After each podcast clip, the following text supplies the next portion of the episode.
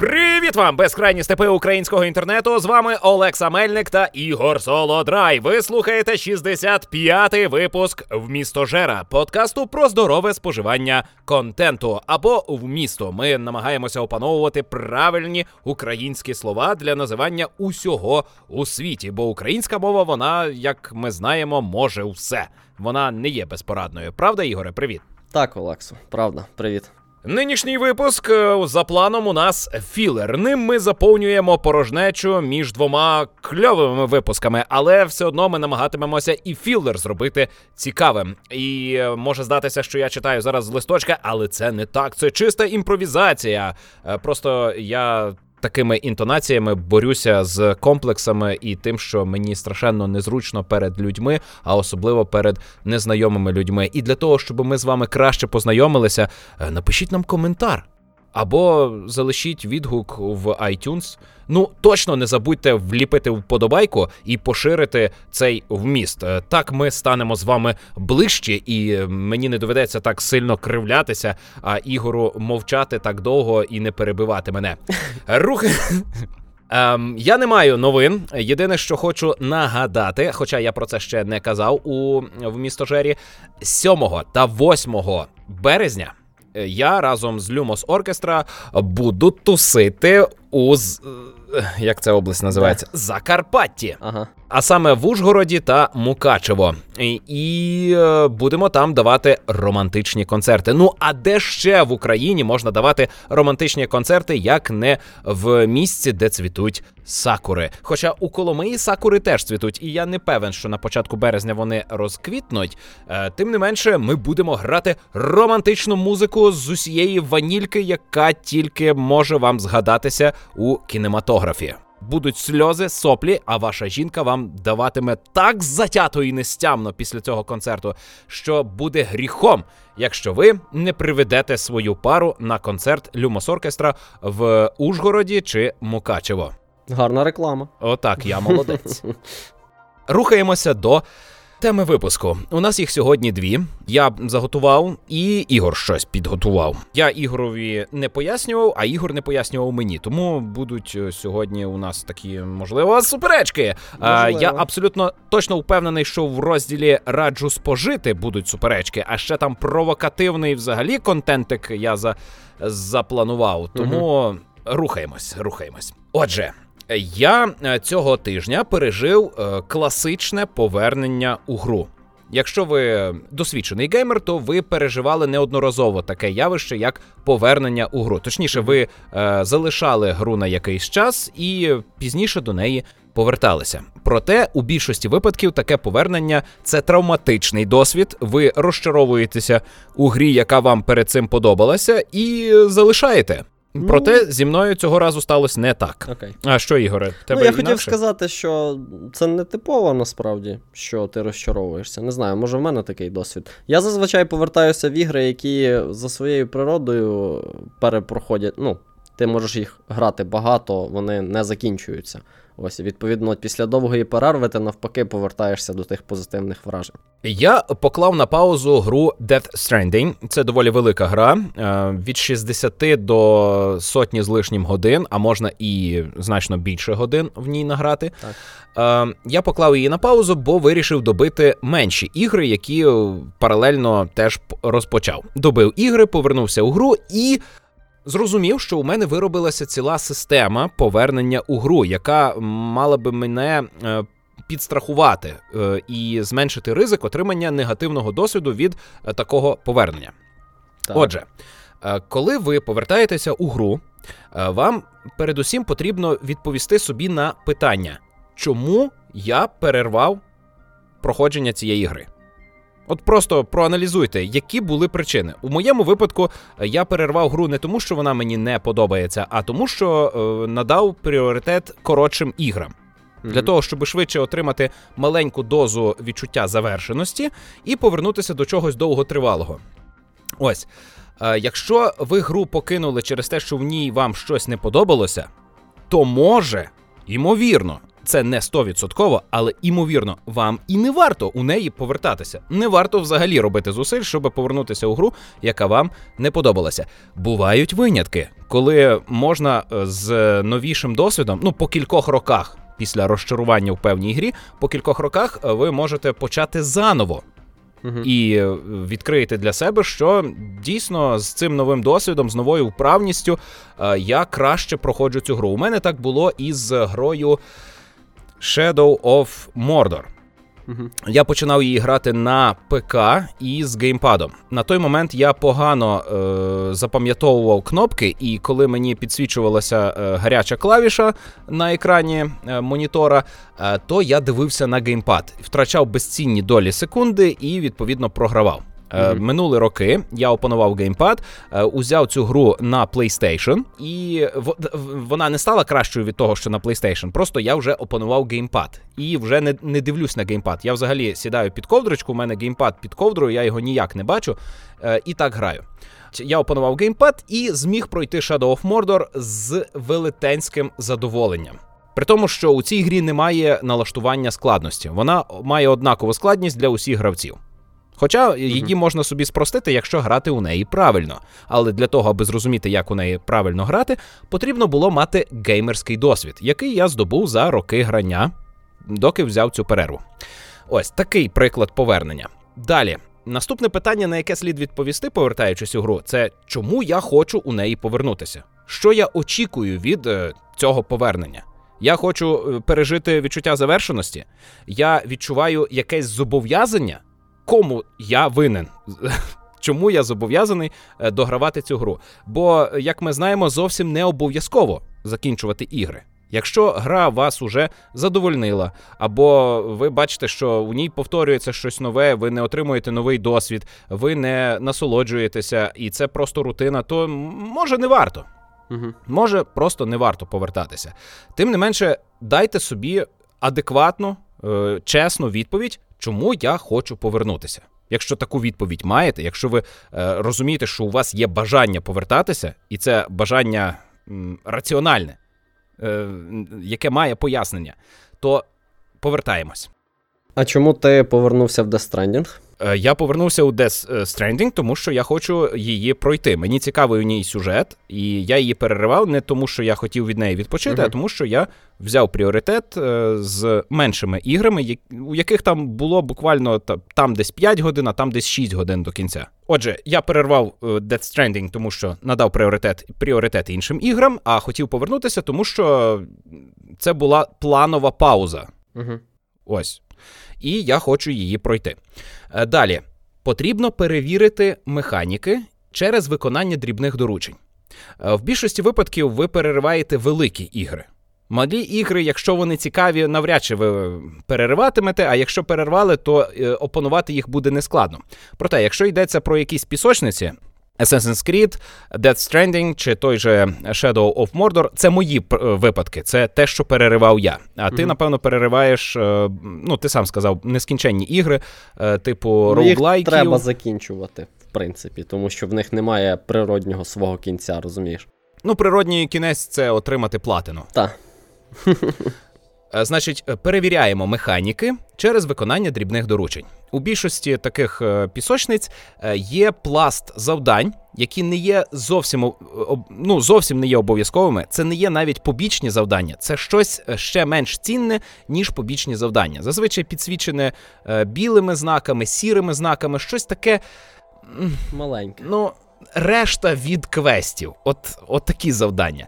І на цих завданнях е, найкраще перевіряти механіки, відновлювати у пам'яті механіки, як битися, як е, подорожувати, як е, використовувати різні гаджети, як подивитися у таке меню, у таке, як зчитувати завдання і як правильно отримувати винагороду. Угу. Оці малесенькі доручення вони розроблені так, щоб ви е, добре оволоділи механіками в короткі проміжки часу, бо ці доручення зазвичай дуже коротенькі. Угу. Коли ми відновили трошечки механіки, е, варто скласти короткий план і прокласти маршрут. Значить, е, в моєму випадку, оце повернення у Death Stranding, я боявся. Насправді я боявся повернутися у Death Stranding, тому що гра дуже складна. Не вірте оглядачам, які кажуть, що це просто симулятор е, ходіння. Це люди, які грали у гру годину-дві і здалися. Насправді це дуже складна гра, е, яка потребує е, використання багатьох механік цієї гри. В ній і бойові можливості, і можливості конструкторські. Давай не переходити в Добре. випуск про Death Окей, окей. Та-та, у нас буде окремий випуск про це, коли ми дозріємо. Отже, я боявся повернення, тому я собі сказав: от я почав зараз грати, і я гратиму, е, доки не опаную якийсь момент, доки не опаную певну кількість механік, е, не отримаю ачівку е, і не побачу на екрані певне завершення. Мгм. У цій грі, а також у Assassin's Creed е, чи Shadow of Mordor, є етап, е, на якому ти відчуваєш завершення. Це повернення в безпечне місце, Так. виконання певного квесту. Ну, в різних іграх по-різному, але є такий момент завершення.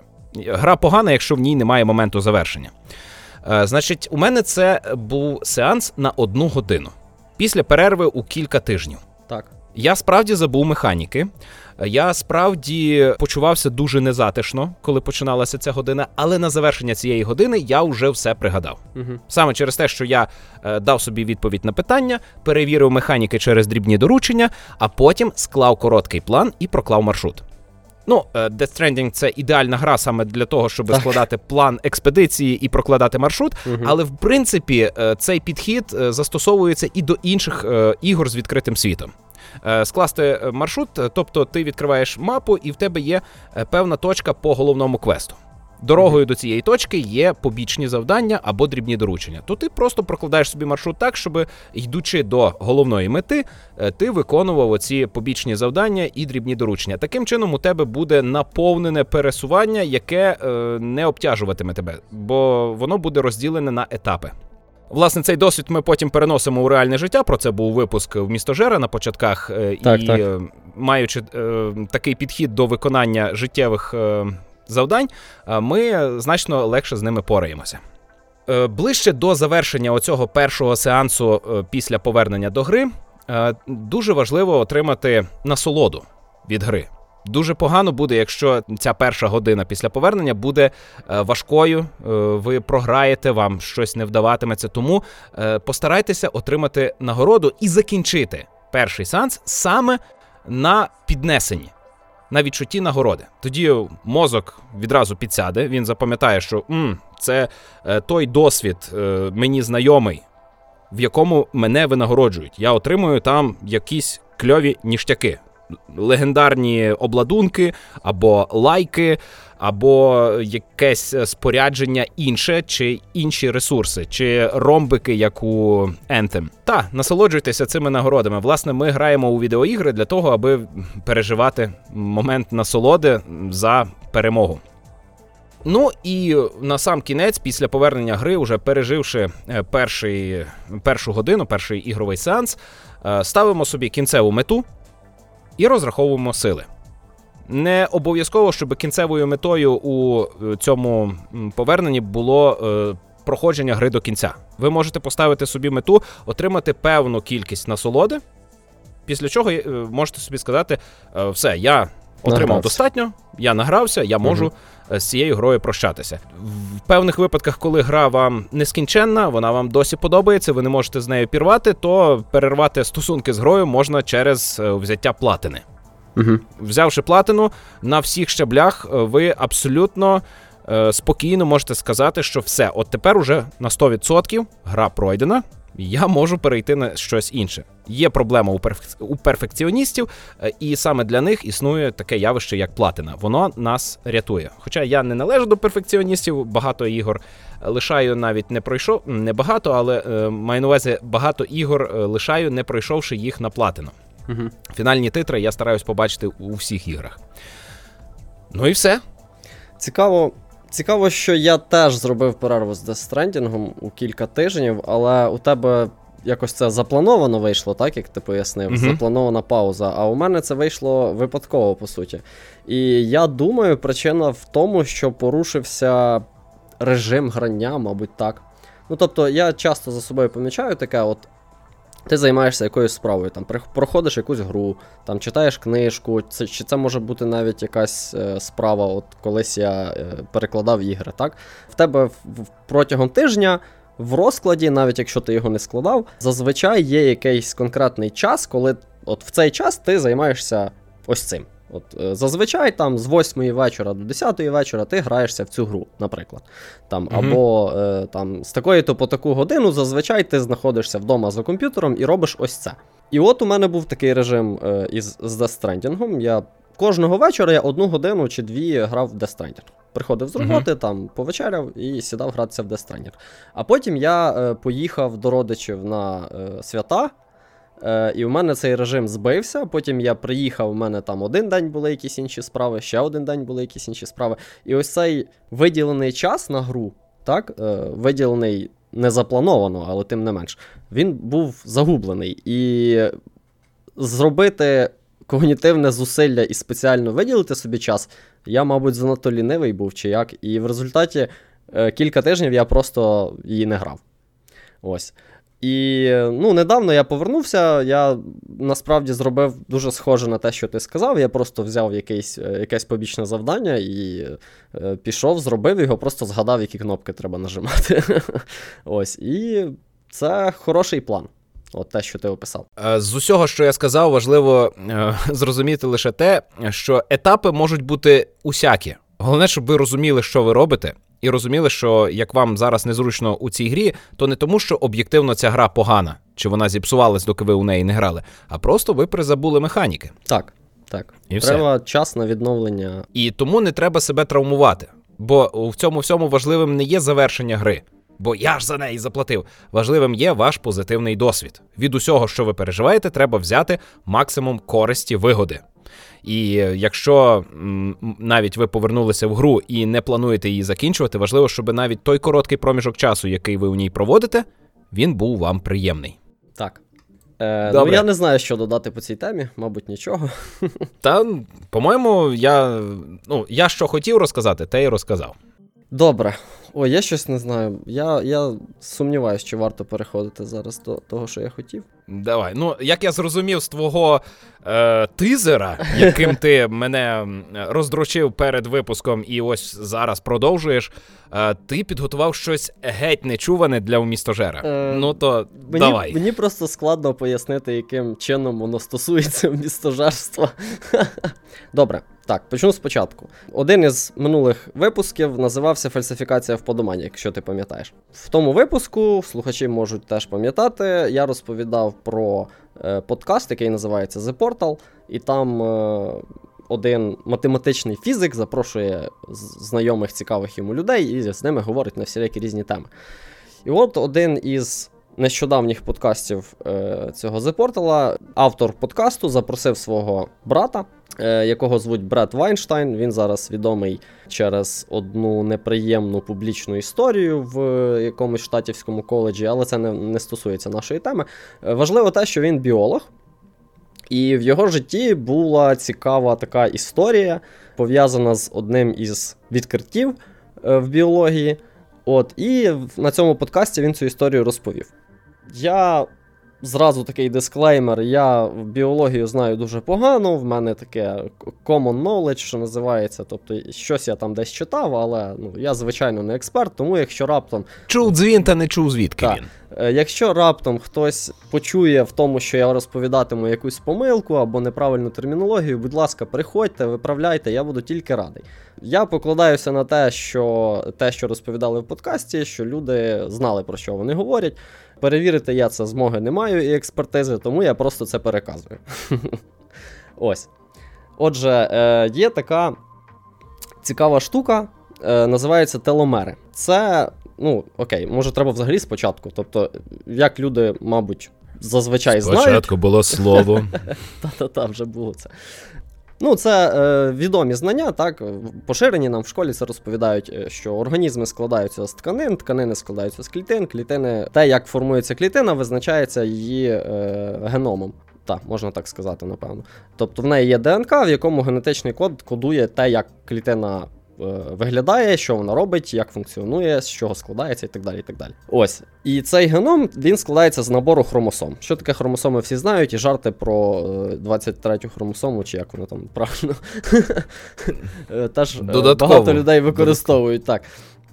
Так от, на кінцях цих хромосом є такі штуки, називаються теломери. Їх відкрили в 70-х роках. Е, і це такий, е, така послідовність коду, яка е, раніше вважала, що вона нічого не означає, тому що вона, типу, довга і повторювана. І, і не зрозуміло було, навіщо вона потрібна. Ось, Але потім в якийсь момент відкрили, що довжина цієї послідовності корелює з опірністю організму до раку. Тобто, якщо ця послідовність коротша, то е, рак розвивається не так е, швидко. Ось. Hmm. Ось цей е, Бред Вайнштейн розповідає в подкасті, що коли він був студентом, е, він вивчав от якраз е, в основному генетику, і він потрапив на якийсь семінар, присвячений раку. В цей момент, коли він почув цю інформацію про телемери, е, його осяяло, тому що він був знайомий з дослідженням там іншого якогось доктора, який пояснював. На початку біології вважалося, що клітини діляться нескінченно. Нескінченно, так. Вони просто, як поки є ресурси і поки є куди ділитись, вони діляться. Потім такий дядько, як Гейфлік, здається, прізвище, відкрив, що насправді ні. Тобто, е, зокрема, е, людські клітини. У нас є таймер біологічний. Так, зокрема, людські. Ні, ні, тоді ще не відомо було про цей таймер. Відомо, він відкрив, що ось якщо ти в пробірці зробиш клітинам, даш достатньо поживи, щоб ділитися, в якийсь момент вони припиняють це робити. І не було зрозуміло чому. Так? Угу. Дослідження, з яким був знайомий брат, коли він був на цьому семінарі, воно говорило про те, що геном будь-якого організму він досить простий. Ну там сотні тисяч якихось е, комбінацій, так? Чи там, ну, ну тобто, Альберт Айнштайн казав, що всесвіт зовсім не такий простий, як ви думаєте. Простий, але не так. Ну, зрозуміло, ну порівняно простий. Тут поєнт в тому, що організм, який цей геном кодує, так, він набагато складніший, ніж сам геном. І це натякає на те, що е, один ген може відповідати за багато різних речей. Що, в принципі, логічно. І деякі з цих ефектів, так, от ген несе якісь ефекти. Він там кодує якісь білки, і ці білки відповідають за багато різних речей і впливають на організм по-різному.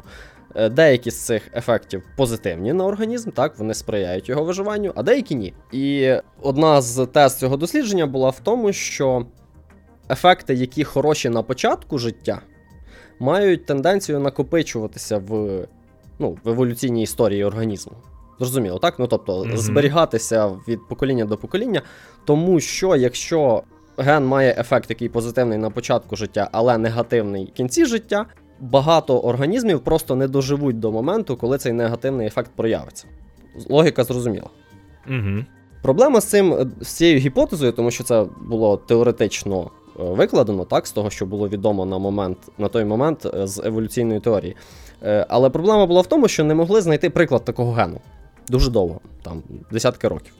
І от на що брат звернув увагу, що оці теломери вони підходять. Вони якраз пояснюють це. Ну, тобто, виходить, що довжина теломеру, по суті, ну це вже стало відомо на той момент. Довжина теломеру визначає, скільки разів клітинка може поділитися. Угу. І е, виходить, як ми знаємо, рак це е, коли клітина ділиться безконтрольно. Так? І це, власне, в цьому і проблема, і тому з ним так важко боротися. І виходить, коли е, теломер довгий, так? Е, то організм може жити довше, але при цьому він більш схильний до раку. А коли теломер короткий, організм зазвичай живе мало, але при цьому у нього більше опір до раку. Тобто виходить, що це такий Ну от чому я, е, чому мене це вразило? Тому що я зрозумів, нахрена потрібне старіння. Оці, Цю довжину е, теломерів її асоціюють зі старінням. Якщо вони короткі, організм живе менше. Е, mm-hmm. І виходить, що тобі старіння потрібне, щоб не померти від безсмертя, тому що безсмертя це рак. І це настільки круто, це настільки взірвало мені мозок. Я, ну, Бо зараз вважається як, що старіння це така, знаєш, е, проблема так, в в організмах. так? Е, люди вважають, що це щось погане, що, типу, було б було б круто не старіти. От щось таке.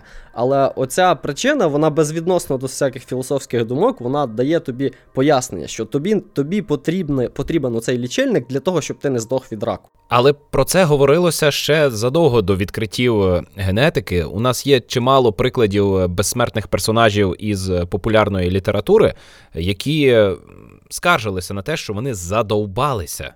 Та, ні, І то... в більшості випадків раси, які безсмертні, вони дуже повільно розмножуються, і їх витісняють люди в усіх історіях. Так, Олекс, ну це ти говориш про філософську сторону. Ну так, але питання. виявляється, так. ми це відчували. Так, Ми так, відчували просто це. не мали інструментів, щоб це побачити в біології. Виходить. А так. отже, філософія це справжня наука. Так. Вона випереджає точні науки. Ану, чекай, секунда, хвилинка реклами. Давай. Пізнав? Пепсі? Ну. Гівно ти, а не кур'єр. Що там таке? Монстр. А, монстр. Та, вибачай, та, я забув. Ну, насправді, я там, ти коли ферму відкриваєш, то там пиво тобі приносять. Один раз. Чого? Ні, я, в мене в багатьох е, точках ну, було пиво. Тільки, ну, в мене тільки там. Хм, цікаво. Може, ти мало наносив? Ну, нехай. А я туди тільки раз заходив. Ага. Поясню ще раз про оцю ідею. От уявіть, коли є тканина, і там клітини вони поруч одне біля одного. І коли відбувається ушкодження якесь фізичне, ну не знаю, там порізався, наприклад, е, клітини е, повинні якось помітити, що їм потрібно розмножуватись, щоб закрити дірку. І досягається це дуже простим механізмом. Клітинка, типу, питає клітинки навколо ти тут. Якщо вона е, чує клітинку поруч, то вона припиняє ділитись. Якщо не чує, вона ділиться. І це відбувається нескінченно. Ну, не нескінченно, а от якраз завдяки тому, що існують теломери, це не відбувається нескінченно. Тобто в якийсь момент вони зупиняються. Мгм. Ось. А якби цього механізму не було, то навіть одна клітина, яка вирішила, що їй е, пора ділитися, е, вона могла би спричинити, ну, по суті, рак і смерть організму. От. І це дуже круто. Але е, що ще цікаво про цю історію, цей Бред Вайнштейн розказує, що як його осяяло, він почав копати, дивитися, там, яка є література на цю тему, що відомо. І один факт йому не вкладався ніяк в оцю гіпотезу. Тобто ця гіпотеза, вона. Ну, кореляція довжини теломерів з старінням, так? Е, ця гіпотеза вона пояснювала дуже багато речей. Аж просилося, що це правда, але треба було якось це перевірити, і був один факт, який цьому суперечив. Лабораторні миші на той момент було відомо, що вони живуть мало, але теломери у них дуже довгі. І він е, там довбався у цю проблему дуже довго, і він припустив. А що якщо з ідеєю, що в мишей довгі теломери, щось не так? Може, це ніхто нормально не перевіряв? Може, вони не довгі? Він почав шукати. Так, він почав шукати, чи вони, може вони насправді недовгі. І він дізнався з е, великим шоком для себе, що всі лабораторні миші, які використовуються для лабораторних досліджень, ну принаймні в Штатах, вирощуються в одній єдиній лабораторії. Тобто виходить, що було тільки одне місце в Штатах, де вирощували мишей спеціально для того, щоб на них ставити досліди. Єдине. Угу. А що це означає? І по них зробили висновки про всіх мишей. Так. Так, і от по них, мало того, що по них зробили висновки по всіх мишей, так ну виходить, що це такий е, ушкоджений приклад організму. Ну як ушкоджений, ну, типу він не, не репрезентує реальність. Виходить, що ця лабораторія створила таке собі штучне середовище, так? Е, яке мало свої еволюційні сили, чи як сказати. Тобто е, те середовище вплинуло на те, які гени відбиралися в процесі еволюції цих мишей, тому що лабораторія ж існує давно, миші живуть не дуже довго, і їх, типу, розмножують, розмножують, розмножують. Причому мета лабораторії заробити грошей на мишах, тому вони їх розмножували так, щоб максимізувати кількість розмноження. Їм було байдуже, скільки вони живуть. І причому. Це середовище, воно виходить. Ну, нема хижаків, їжі повно. Ну тобто, воно сприяло тому, що. Е, оцей... Ну, це були сферичні миші у вакуумі. Так, але це були неправильні сферичні миші у вакуумі. Тому Це, що- знаєш, мені нагадує отой е, єдиний експеримент, який буцімто доводив, е, е, насправді ні, що е, ГМО е, викликають рак. Так, так. Тому так. що е, провели експеримент на щурах, які були вирощені спеціально для того, щоб у них розвивався рак, для того, щоб досліджувати ракові клітини. І м, показали мишей з велетенськими раковими пухлинами і сказали: оці миші їли ГМО. Ага. Проте не сказали, що усі інші е, групи піддослідних е, теж мали такі самі ракові пухлини, тому що ці щурі виводяться саме для того, аби у них були ракові пухлини. Так, ну це схожа проблема, тільки вона тут, бачиш, масштабніше виходить, тому що це впливає на ну, цей факт, якщо це правда, і там миші всі з одного місця, і вони, вони не репрезентують реальність, тоді е, всі дослідження, які на основі цих мишей зроблені, вони, ну, як мінімум. Тобто е, треба їх перевернути всю біологію. Так. А це доводить, що біологія не справжня наука. Ні, це не це доводить. Це доводить, що справжня наука це дуже складно. От що це доводить. І постійно потребує критичного мислення та переперевірки. Так, так. До речі, взагалі це так е, трошки в сторону, але сьогодні в науці реально велика проблема, тому що дуже багато статей просто не перевірені. Тобто в тебе там десятки тисяч публікацій, але от оце те, що раніше було такою основою науки, так, що ти зробив щось, а хтось інший взяв і перевірив це, і або спростував, або підтвердив. От зараз цього майже ніхто не робить. Там 99% е, публікацій ніхто Ти бачив, ніколи скільки не серіалів читає. на Нетфліксі? Коли їм займатися Та цією отож. фігнею? Та отож. Ну, і це насправді має ще. е, Це ще пов'язано з тим, які заохочення в середовищі науки, тому що в науці, ну, принаймні, зараз так. У мене в- з КПІ такий досвід. Е, Я думаю, в Штатах не сильно, ну, звісно, там розвиненіше, але там, мабуть, така сама проблема, що е, ти, як науковець, зацікавлений видати якомога більше статей. Все. Ну, тобто, Ну, навіть так. Не, не така важлива якість, не так важливо, чи вони будуть підтверджені чи спростовані. Тобі важливо от навидавати купу статей. Чим більше публікацій, тим ти крутіший науковець. Ось. Значить, пішов, е, подзвонив він, е, цей Бред Вайнштайн, одній із науков... Ну, вона теж науковець, вона займалася подібними речами, е, щоб от перевірити оцю фігню з мишами. Вона там зацікавилася цим і звернулася до когось, до когось зі своїх студентів, і вони це перевірили і підтвердили, що у мишей дійсно короткі теломери, а довгі теломери тільки у оцих от лабораторних мишей. А далі, е, ну, мені здається, що, мабуть, правильно буде відправити слухачів до подкасту, щоб, якщо їм цікавіше, детальніше про це дізнатися. Ну, суть історії в тому, що ця жінка вона в 2009 році отримала Нобелівську премію е, на трі, ну, я так розумію, на пов'язану тему. Тобто це не, не зовсім прям те саме, але е, вона визнаний дослідник, все нормально. Але що сталося конкретно в цій ситуації? Цей Вайнштейн розповідає, що коли вони про це дізнались, вони написали статтю. В статті вони прямо в передмові, чи як це правильно називається, абстракт. Е, як абстракт? Анотація чи як? Вони, типу, зразу написали, що це може означати, що всі наші дослідження, які стосуються там фармакології, е, медицини, е, вони, які використовують оцих мишей, вони переоцінюють ризик раку і недооцінюють ризик шкоди організму там. Звичайної, ну тобто від інтоксикації, наприклад. Тому що е, довжина теломерів, крім того, що ну, оскільки вона впливає на те, скільки разів клітина може ділитися, це е, сприяє тому, що організм виглядає молодораз, і він, е, с, ну, він швидко відновлюється. Так? Тобто будь-яка шкода в організмі е, е, швидше, сприяє швидшому одужанню. Ну, логічно, Мгм. тому що в тебе більше клітин діляться. Ось. Ну і відповідно це дуже серйозно. І він з цією статтею е, пішов в журнал Nature, дуже відомий. Там е, його статтю чомусь не захотіли публікувати. Він звернувся до цієї е, вченої, так, яка стала потім Нобелівським лауреатом. І вона- я попрошу. Добре, Нобелівською лауреаткою. І вона чомусь вирішила, що вона не хоче робити таку публікацію. Тобто вона, по суті, відмовилася йому допомогти, хоча спочатку вона, виходить, допомогла йому відкрити це. Ось. І е, через деякий час е, брат спробував інший журнал, в іншому журналі зацікавились, але, як, мабуть, слухачі знають, е, наука спирається на таке, такий механізм, як peer review. Е, Тобто, коли інші науковці перед тим як публікувати твою статтю, вони читають її і дають їй оцінку. І по суті, або пропускають її, або ні. Беруть на себе відповідальність. Так, і проблема з цим в тому, що, хоч він цей процес повинен якби бути анонімним, але оскільки це дуже вузькі галузі, науковців, які в конкретній вузькій галузі. е, Їх дуже мало, так, ти можеш просто по стилю критики так, е, впізнати, хто це. Ну, якщо ти науковець, написав статтю, хтось е, там твою статтю якось розкритикував, чи навіть чи навпаки, неважливо, ну, прокоментував, е, ти можеш, прочитавши це, здогадатися, хто це був. брат надіслав типу статтю в цей журнал. Той, хто оглядав його статтю, він її просто нищівно розкритикував, причому, на думку брата, несправедливо. І він е, припускає, що це таки була вона.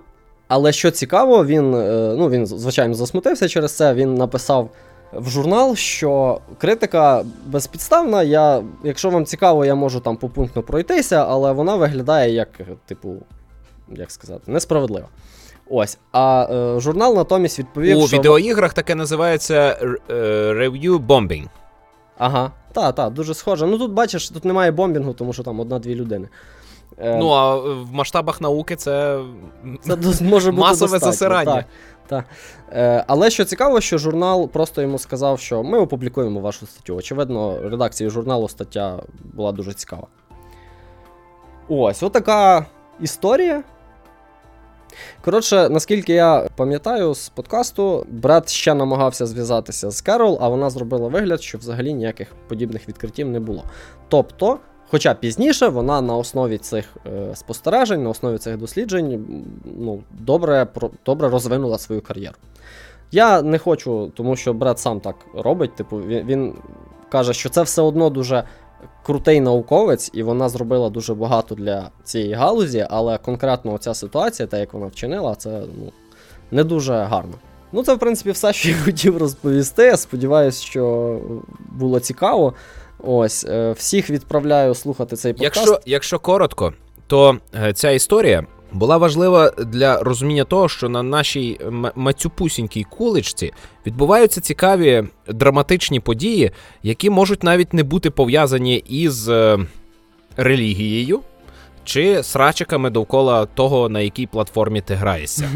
Точно. От це, по-моєму, прямо такий вибух мозку що існує життя за межами оцих дріб'язкових проблем, цих е, дурнуватих війн, е, з'ясування стосунків між державами, яке не має ніякого сенсу з погляду виживання нашого виду. Так. А а навпаки, йому. Хоча, знаєш, якщо говорити про те, що е, більш пристосовані люди винищують менш пристосованих, як там конкістадори винищили індіанців, то мабуть, що відбувається поліпшення для людей. Ну. Проте, е, коли ти індіанець. Або як у нашому випадку українці, яких е, постійно знищували, то поляки, то росіяни, то ще якісь зайде. То. Хм, хм, е, Мабуть, що далі не буду розвивати. Ну, бачиш, бо я... Тут особливість е, людини в тому, що вона мусить. От тварина вона бездумно рухається еволюційними силами. Людина mm-hmm. теж, але при цьому людина ще й свідома і в неї є свідома якась мораль, і вона знає, що навіть якщо, наприклад, там геноцид якийсь може бути еволюційно вигідним, ми все одно сприймаємо це як щось жахливе. Ось і особливість людини в тому, що ми з цим живемо і боремося. Чекай, чекай. Що, що, що? В місто Жер виправдовує геноцид. А, слухай, ти ще зараз розкажеш... благо! Ти ще зараз розкажеш Ой-ой. класну штуку і тебе знищать взагалі. О, так. Е, продовжуючи опускатися на дно, переходимо в рубрику е, Радимо спожити. Хоча я хочу підстрахуватися, е, і я не радитиму вам це споживати. Ось, почнімо з цього. На тижні я від початку і до кінця. Приготуйтесь, приготуйтесь. Готуюсь. Подивився російський серіал. Все, я виходжу, пока. Е, і доки ви біжите на патрон скасовувати вашу підписку, я спробую пояснити і і е, запевнити, що це не була зрада зрадницька. Я відкрив для себе е, веб-серіал, називається Всередині Лапенко. Це історія про нащадка українців, який живе в фентезійному радянському союзі. Це сучасний серіал, стилізований під радянський телевізійний фільм, дуже схожий на обережно е, модерн. Е, Тут лише один актор, і він виконує ролі усіх персонажів. Хм. Це, по суті, моновистава. Дуже смішна. Але е, для нас, українців, цей і взагалі для людей, які живуть у пострадянському світі, цей серіал кльовий не тільки тим, що не стільки тим, що він ностальгія по радянському союзу, а він чудово ілюструє, яким людям було добре у Радянському Союзі. Бо головний герой, оцей інженер Лапенко чи Лапенко, він нікчема. Він жахливо мізерна, нікчемна особистість. Угу. У нього навіть є е, монолог, в якому він дивиться політичну агітацію, і там хтось каже, що ми вас врятуємо. А він дивується: а нащо мене рятувати? У мене все добре. І от, от цим монологом чудово показано людей, яким добре у Радянському Союзі. І якими людьми нам не варто бути. З цього можна посміятися, але це каліцтво. Ось я в такому ключі сприймав цей серіал, хоча так, так, я ностальгував по 90-х. Мені було е, прикольно подивитися на ці побутові штучки. Е, Там класно відтворено було бідність. Причому навіть не бідність матеріальну, а оце е, зубожіння. Коли Мгм. люди настільки е, нікчемні, що вони там перуть е, торбинки. Я не знаю, чи, чи ви в курсі, ну колись так робили, прали торбинки, бо Я таке бачу. Ось. Бу, там багато кльових речей, які викликають посмішку, ностальгію, а потім ти розумієш. А, яку. Який жах ми пережили. Ми з цього викараскалися. В жодному разі нам не можна туди повертатись. Угу. І це все в такій легкій гумористичній формі. Я зараз можу здатися зовсім божевільним, але це певною мірою схоже на життя прекрасне Роберто Беніні. Це комедія про концентраційний табір. Ага. Причому не гіпертрофована, а така реалістична комедія, в якій реальні нацисти вбивали реальних євреїв, і на тлі цього відбувається кумедна історія виживання батька і сина. Кумедна. Угу. Ось, а тут історія про виживання інженера Лапенко. Плюс е, є багато алюзій до е, брата, до бригади серіалу. Ми всі ненавидимо російські серіали, всю цю російську творчість. Е, Я з вами заодно в цьому питанні, але я в дитинстві дивився брата, я дивився е, бригаду, і ми всією сім'єю сиділи, і в нас не було іншого заняття, бо це була наша реальність. Ми жили в оточенні рекетирів, ми жили е, з людьми, які керувалися поняттями. Нас е, зупиняли, нас перевіряли, нас обкрадали, е, вбивали наших сусідів. Ми жили в цих реаліях, ми жили в такій країні. Е, і хоч Лапенко це не Балабанівщина, я думаю, ви в курсі, є такий Я не знаю, російський поясни. режисер, який знімає чорнуху. От таку люту чорнуху, від якої нудить. Ну, прямо сидиш перед екраном і ригаєш, тому що ну, ну нестерпно. Він не настільки похмурий. Це таки комедія, це набір скетчів. Але я не раджу вам цього дивитися, але хочу сказати, що мені сподобалось те, що я пережив. І я е, здивований. Що дійсно серед е, російської інтелігенції, а це таки інтелігенція створювала, є доволі вправні люди, які можуть робити радянські фільми. Дивись, радянське кіно воно було обмежене ідеологічно. Їм Так. не можна було напряму щось показувати, тому вони вигадували складні метафори і символізм, Так. який е, робить е, художній твір більш поетичним. Бо тобі треба мати краще розвинутий розум, вміти зчитувати ці алегорії, вміти зазирна, зазирати у подвійне дно. Е, По-друге, вони були обмежені матеріально, а тому вигадували способи якось зобразити історію так, щоб вона була і цікавою, і при цьому недорого виконувалася. Що Мгм. теж робить художній твір. Ще раз, я не оспівую радянське кіно. Вмер Радянський Союз і добре, вмре і Російська Федерація. Але, але це був кльовий досвід на тижні, і я не міг не поділитися. Я питав у патронів, як вони ставляться до цього, і дехто висловився різко категорично, щоб я подібні речі розповідав. Я себе підстрахував. Я не раджу вам дивитися всередині Лапенко. Я навіть не дам посилання на канал. Ось як я не раджу вам дивитися всередині Лапенко. Е, Слухай, а ти щось дивився на тижні? Ні, ні, я нічого такого не дивився. Ну, я казав, я містера робота почав дивитись, і от Death Stranding проходжу, тому нічого нового. Е, ти сказав, що фентезійний Радянський Союз. Чому фентезійний? Ну, бо знято в наш час. Там багато А, речей, плані. які впізнаються як сучасні. Але події відбуваються у 86-му році. Ага.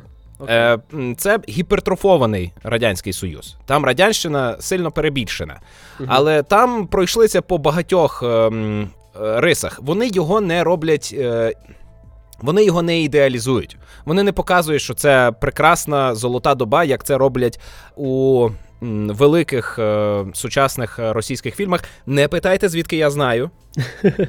Але мені казали люди, що в сучасних російських фільмах е, Радянський Союз зображають як прекрасну світлу добу, в якій всім було добре. Це не той випадок. Тут показує, що це страшне зубожіння, всюди якісь руїни. Вони знімають часто на якихось пустирях, на звалищах. Е, всі люди одягнуті погано, у них погані зачіски, у них е, погана. Ну вони виглядають хворобливо усі. Угу. І від цього вони дуже схожі на радянських людей. Вони схожі на отих радянських людей, якими їх зображали у е, Чорнобилі від HBO. Так. Всі такі неспортивні, криві, е, збухані, з поганою шкірою на обличчі, з поганим волоссям, з поганими нігтями, зубами. Е, тому що ну звідки у радянської людини могло бути здоров'я, коли вони жили в таких жахливих е, умовах, де людина дуже дуже другорядна. Ясно. Добре. Що ти ще хочеш порадити, крім цього? Я хочу продовжити нашу суперечку про пана робота і розповісти про те, що подивився завершення серіалу Кремнієва долина. О, Кремнієва долина. Я бачив два сезони, а потім чомусь закинув, не пам'ятаю чому. Це антигакерський серіал. По суті, він про те саме, що оспівував. Е, Ігор у попередньому випуску, okay. що це історія про те, як люди е, ламають систему для того, аби її приборкати, а не щось знищити, для того, Та-та-та. аби опанувати процес. Так от, е, у цьому серіалі е, більшість персонажів керується тим, що вони хочуть щось створити, а не зламати. Проте, оскільки вони всі у IT, е, вони неминуче стають гакерами. Тому що конкуренти не сплять і постійно намагаються у них щось вкрасти. І вони е, застосовують контрнаступ. Угу. Тобто вони е, шукають способи зламати щось у опонента для того, аби отримати перевагу і виграти на е, ринку в IT. Події відбуваються у Кремнієвій долині. І е, кожна серія закінчується тим, що становище стає дедалі гіршим. При тому, що показують, як е, герої з низів, це я зараз переповідаю увесь сюжет ем, всього серіалу. Герої з низів із it ферми придумують певну технологію і цю технологію розвивають. І завжди відбувається так, що робили одне, вийшло зовсім інше і краще, ніж те, але е, начебто отримали мільйони доларів, але у нас все погано. Е, і дивлячись цей серіал, ти краще розумієш, що відбувається у царині IT. Це сатиричне шоу. Я не не думаю, що вони от е, реалістично відтворили всі подробиці, але приблизно десь так і є, якщо вірити айтішникам, з якими я спілкувався про цей серіал. Е, Фінал е, серіалу е, витримує той самий оповідний стиль. Кожна серія закінчується тим, що все гірше і гірше. Хоча загальна інтонація серіалу позитивна. Е, під час серіалу тебе не нудить, як у пані роботі. Тобі Ой. Е, добре, він не нуарний. От важливо, він не нуарний, це не кіберпанк. Ну це трохи різні жанри насправді. Ну тобто це я, так, сатира, це анти, комедія, антигакерський е, серіал. Вони про конструктив. Навіть лиходій у цьому серіалі він про конструктив. Він створює щось. Так, він е, марнославний самодур, але він щось створює. Він вірить у, у те, що він робить певну велич.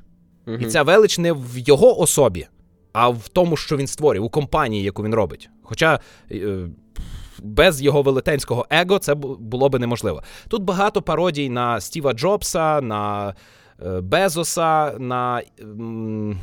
Хоча на всіх і, відомих. і Джобс, і Безос, і цей як його з Microsoft, Білл Гейтс, вони існують у всесвіті цього серіалу. Тобто вони себе вписують у реальність нашу. І вони реагують на е, те, що відбувається у нашому е, світі. Е, а Фінал серіалу все ж таки закінчується на велетенському підйомі.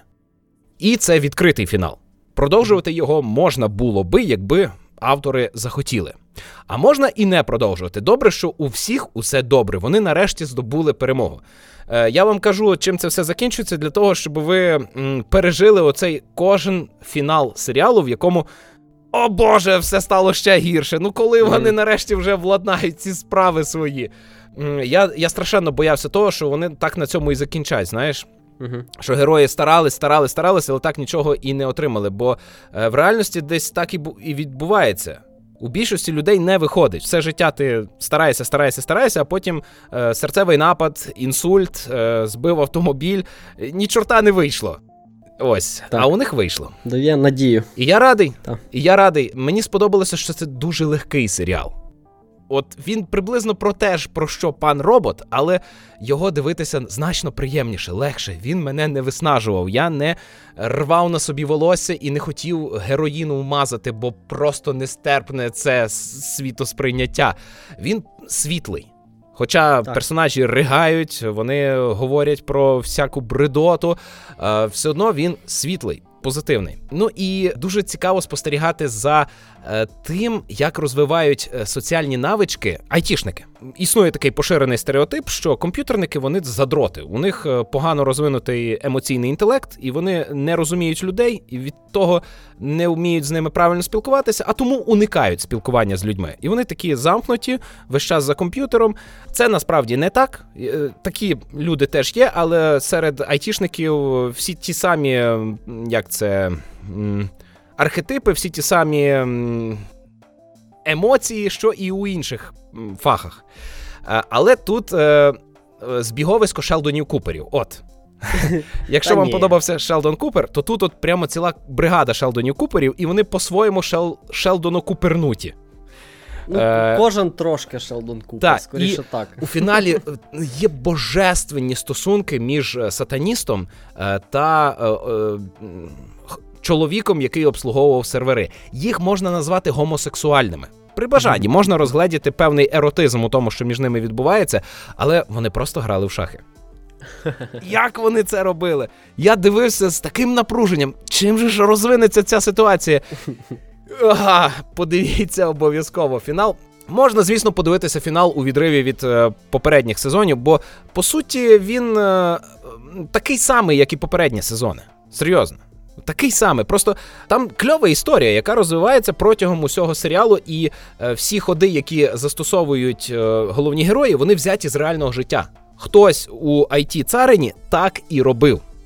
Угу. І всі ці махінації з е, цінними паперами, всі ці зламування, всі ці хитрощі, е, відстежування людей, використання новітніх технологій для дурниць, е, створення штучного інтелекту, який спроможний знищити людство для того, щоб. е, Я не буду далі розповідати. Поцікавтеся серіалом Кремнієва долина. Він кльовий. Так, я згоден, він кльовий. Я бачив е, перших пару сезонів і. Ну, мені найбільше подобається, що це такий комедійний серіал про мою професію. І він. Ну, він дійсно показує багато абсурду, який трапляється у цій сфері. Ось. А скільки там всього сезонів, я от навіть не знаю. Е, здається, шість. Шість, окей. Ну, треба буде повернутись, так. Я пам'ятаю, що він прикольний. Та, останній е, це шостий сезон, і там шість серій Угу. по 30 хвилин. Окей, добре, дякую, Олексо. Ну що, маєш що додати? Е, ні. Це був кльовий випуск. Е, хоч він і філер, але як на мене, ми поговорили дуже продуктивно. Угу. Добре. Подякуємо тоді нашим патронам і будемо завершувати. Так, е, подкаст Містожер це безкоштовний проєкт, е, який доступний геть усім. І ми дбаємо про те, щоб якомога більше людей нас почули і е, почали так само раціонально споживати різні вмісти і черпати лише найпотрібніші ідеї. Проте є люди, які вкладають у це гроші. Це наші патрони з сайту Patreon. Ви теж можете підписатися, і ми теж вас будемо шанувати, звеличувати, як е, це робимо з такими людьми, як Володимир Федорко, Кирило Омельченко, Андрій Малахов, Деволік, Сергій Межуєв, Ярослав Решетник, Сергій Скарбник, Маркіян Войтів, Артем Погуляйко, Олександр Греков, Гліб Козуб, Іван Янковий та Ярослав Лісовський. Дякуємо усім цим панам і паням, а також е, тим, кого ми не назвали, бо є і багато інших. Е, і Дякуємо тим, хто не забуває залишати нам відгуки, тим, хто веде з нами дискусію у коментарях, і що найважливіше, заперечує аргументовано, застосовує певні аргументи, аби вказати нам на наші змістові помилки, чи якщо ми там наплутали з датами, з назвами. Е, Дякуємо вам, що ви це робите. Нам потрібна оця редакція. Будь ласка, стежте за нами, допомагайте нам розвиватися е, і поширюйте. Та? З вами Та. були Ігор Солодрай. Та Олекса Мельник. Це був 65-й в містожер. Подкаст про. Здорове споживання контенту. Мабуть. Па-па. Па-па. Thank well.